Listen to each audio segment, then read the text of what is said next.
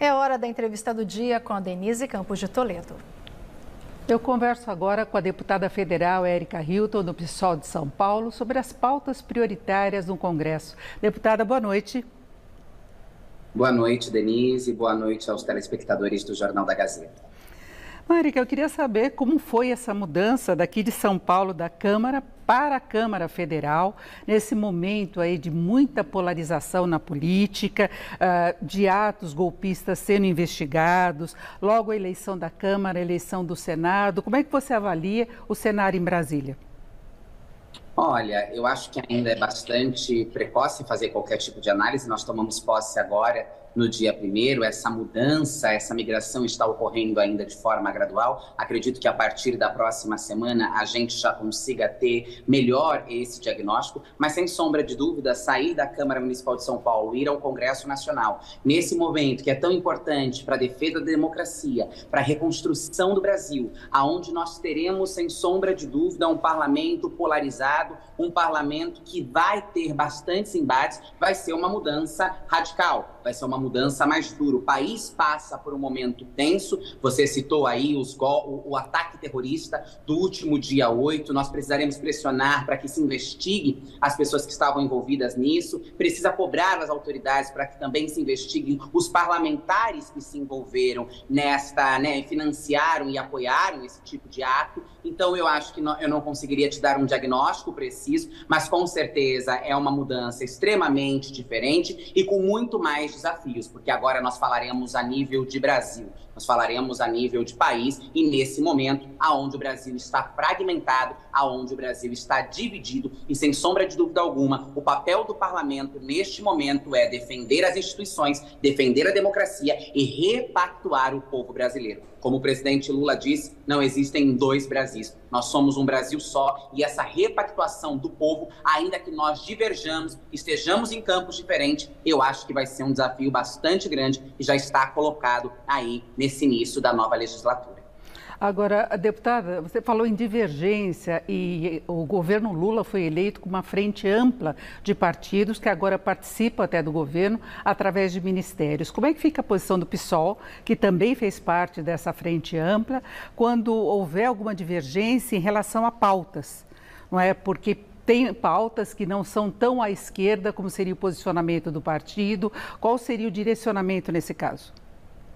Bom, o pessoal se coloca como um aliado do governo, alguém que vai ajudar o governo a reconstruir o Brasil, mas, por exemplo, agora no dia primeiro nós tivemos ali um, um, um, um nós não votamos no Arthur Lira para presidente da Câmara, nós, nós apresentamos o nosso próprio candidato, porque nós, enquanto partido, não acreditamos que o nome de Arthur Lira é o nome que deve ser defendido, é o nome que está do lado da democracia, daquilo que nós acreditamos. Então, eu acho que o pessoal vai se manter independente nos momentos em que forem necessários necessário ser independente. O pessoal manterá a sua autonomia, manterá o seu programa, manterá a sua independência. Mas nós, em conferências, decidimos apoiar o governo. Nós decidimos ajudar o governo, até porque nós compreendemos que o governo enfrentará muitos desafios com a crescente da extrema direita, né? Uma direita que abafou, uma direita mais à esquerda, uma direita mais ao centro, uma direita mais moderada. Então nós sabemos que o pessoal tem um papel importante na defesa da democracia, o pessoal tem um papel importante junto ao governo Lula, o pessoal tem um papel importante dentro do parlamento para que o governo possa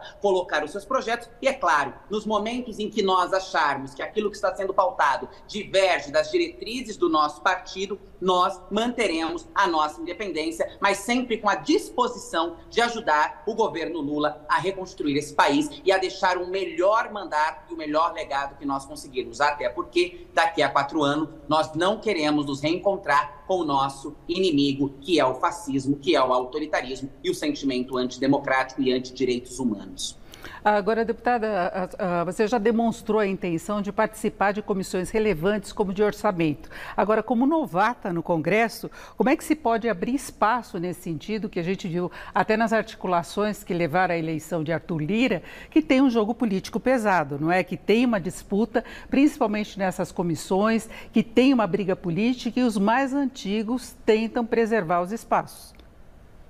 Sem sombra de dúvida, isso faz parte do rito político e eu sei disso. Coloco essas provocações na tentativa exatamente de tensionar, de provocar, de chamar atenção para o debate público, para que a sociedade possa olhar, porque é importante que o meu corpo de mulher, negra, trans, possa estar para além daquilo que se é esperado. Eu sempre digo e gosto de repetir: o meu mandato e a minha atuação política não se restringe apenas às bandeiras que eu carrego. Eu fui eleita como deputada federal por São Paulo, a segunda mais votada do meu partido, a nona do meu estado, e quero discutir temas que são relevantes à sociedade, ao povo brasileiro. E por isso quero poder transitar em comissões que, esteja, que tenham debates essenciais para a sociedade. Eu acho que vai ser preciso diálogo, eu acho que vai ser preciso conversar, porque o jogo do parlamento ele é duro. Talvez nós não consigamos, nesse primeiro ano, ocupar cadeiras em comissões como, por exemplo, a comissão do orçamento, mas nós seguiremos pressionando, nós seguiremos tentando e entrando nessas negociações, que são negociações importantes. O parlamento é feito através do parlar e através das negociações. Então, eu acho que desta forma, provocando, colocando esses debates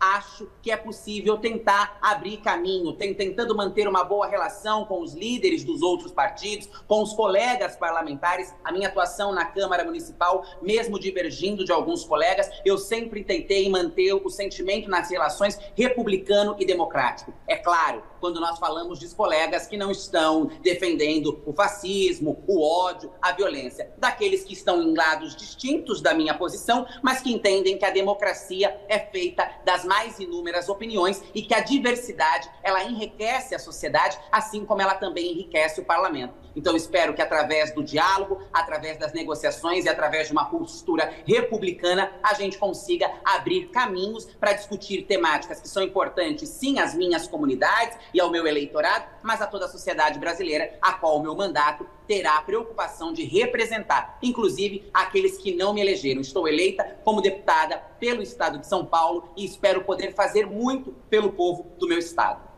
Ah, agora, deputado, o Brasil tem grandes desafios, né? Aqui em São Paulo.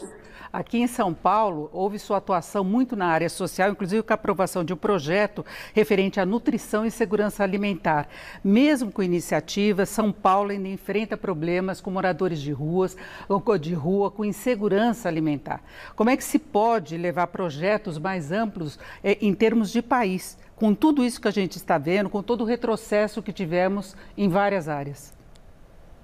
Eu perdi um pouco do teu áudio, mas acho que consegui compreender como é que nós vamos conseguir enfrentar a miséria, a fome, a pobreza e o aumento da população em situação de rua a nível de país, como começamos a fazer aqui na Câmara Municipal. Eu acho que nós vamos precisar, a partir de um projeto que eu aprovei aqui na Câmara Municipal, que foi o Fundo Municipal de Combate à Fome, é preciso que haja um orçamento específico, é preciso que haja um fundo para enfrentar a fome. Nós precisamos diminuir a população em situação de rua e isso é um debate que está relacionado com a inflação, com o preço dos alimentos e também com a empregabilidade. É preciso promover emprego, é preciso dar dignidade ao povo do nosso país e eu acho que o primeiro passo é através de recursos específicos que sejam destinados para enfrentar a insegurança nutricional, para enfrentar o desemprego e o aumento da população em situação de rua. É claro, é preciso que haja espaços de acolhimento, é preciso que haja as políticas emergenciais, como, por exemplo, as políticas do Bom Prato,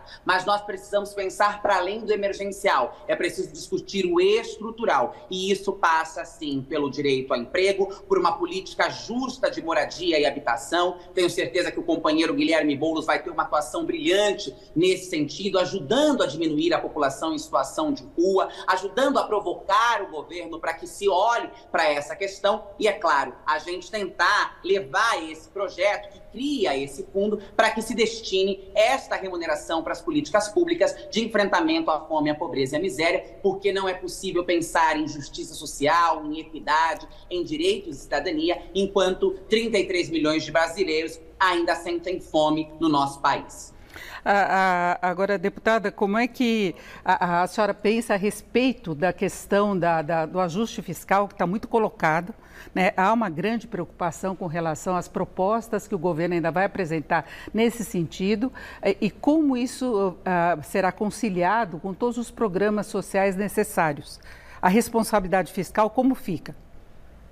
Olha, eu acho que é possível sim ter responsabilidade fiscal sem que se despreze a necessidade de enfrentar a pobreza, de enfrentar a miséria e de ceder a toda essa expectativa e pressões que o mercado coloca quando nós estamos falando de políticas públicas, quando nós estamos falando de políticas da assistência social. É preciso sim revogar o teto de gasto, é preciso investir, investir sim em educação e investir em políticas que atendam às demandas do povo. O Brasil está devastado, o Brasil está destruído e nós precisamos sim destinar esse dinheiro que é público e esse orçamento para responder isso. E isso não é não ter responsabilidade fiscal, isso não é não ter o superávit, isso não é estar longe do debate. É preciso e é possível conciliar essas duas coisas. E eu tenho certeza que o governo apresentará propostas que tenham sim a responsabilidade fiscal. Basta nós olharmos qual foi o histórico dos governos Lulas anteriores, governos que sempre terminaram com superávit, que sempre entregaram as contas públicas de forma muito, muito, muito bem colocada. Então eu acredito sim que é possível que se haja responsabilidade fiscal junto com programas e políticas públicas de atendimento. Não é possível falar, Denise, em responsabilidade fiscal e desprezar só no ponto de vista da responsabilidade fiscal todo o cenário de pobreza, de miséria, sim. de fome e de destruição do povo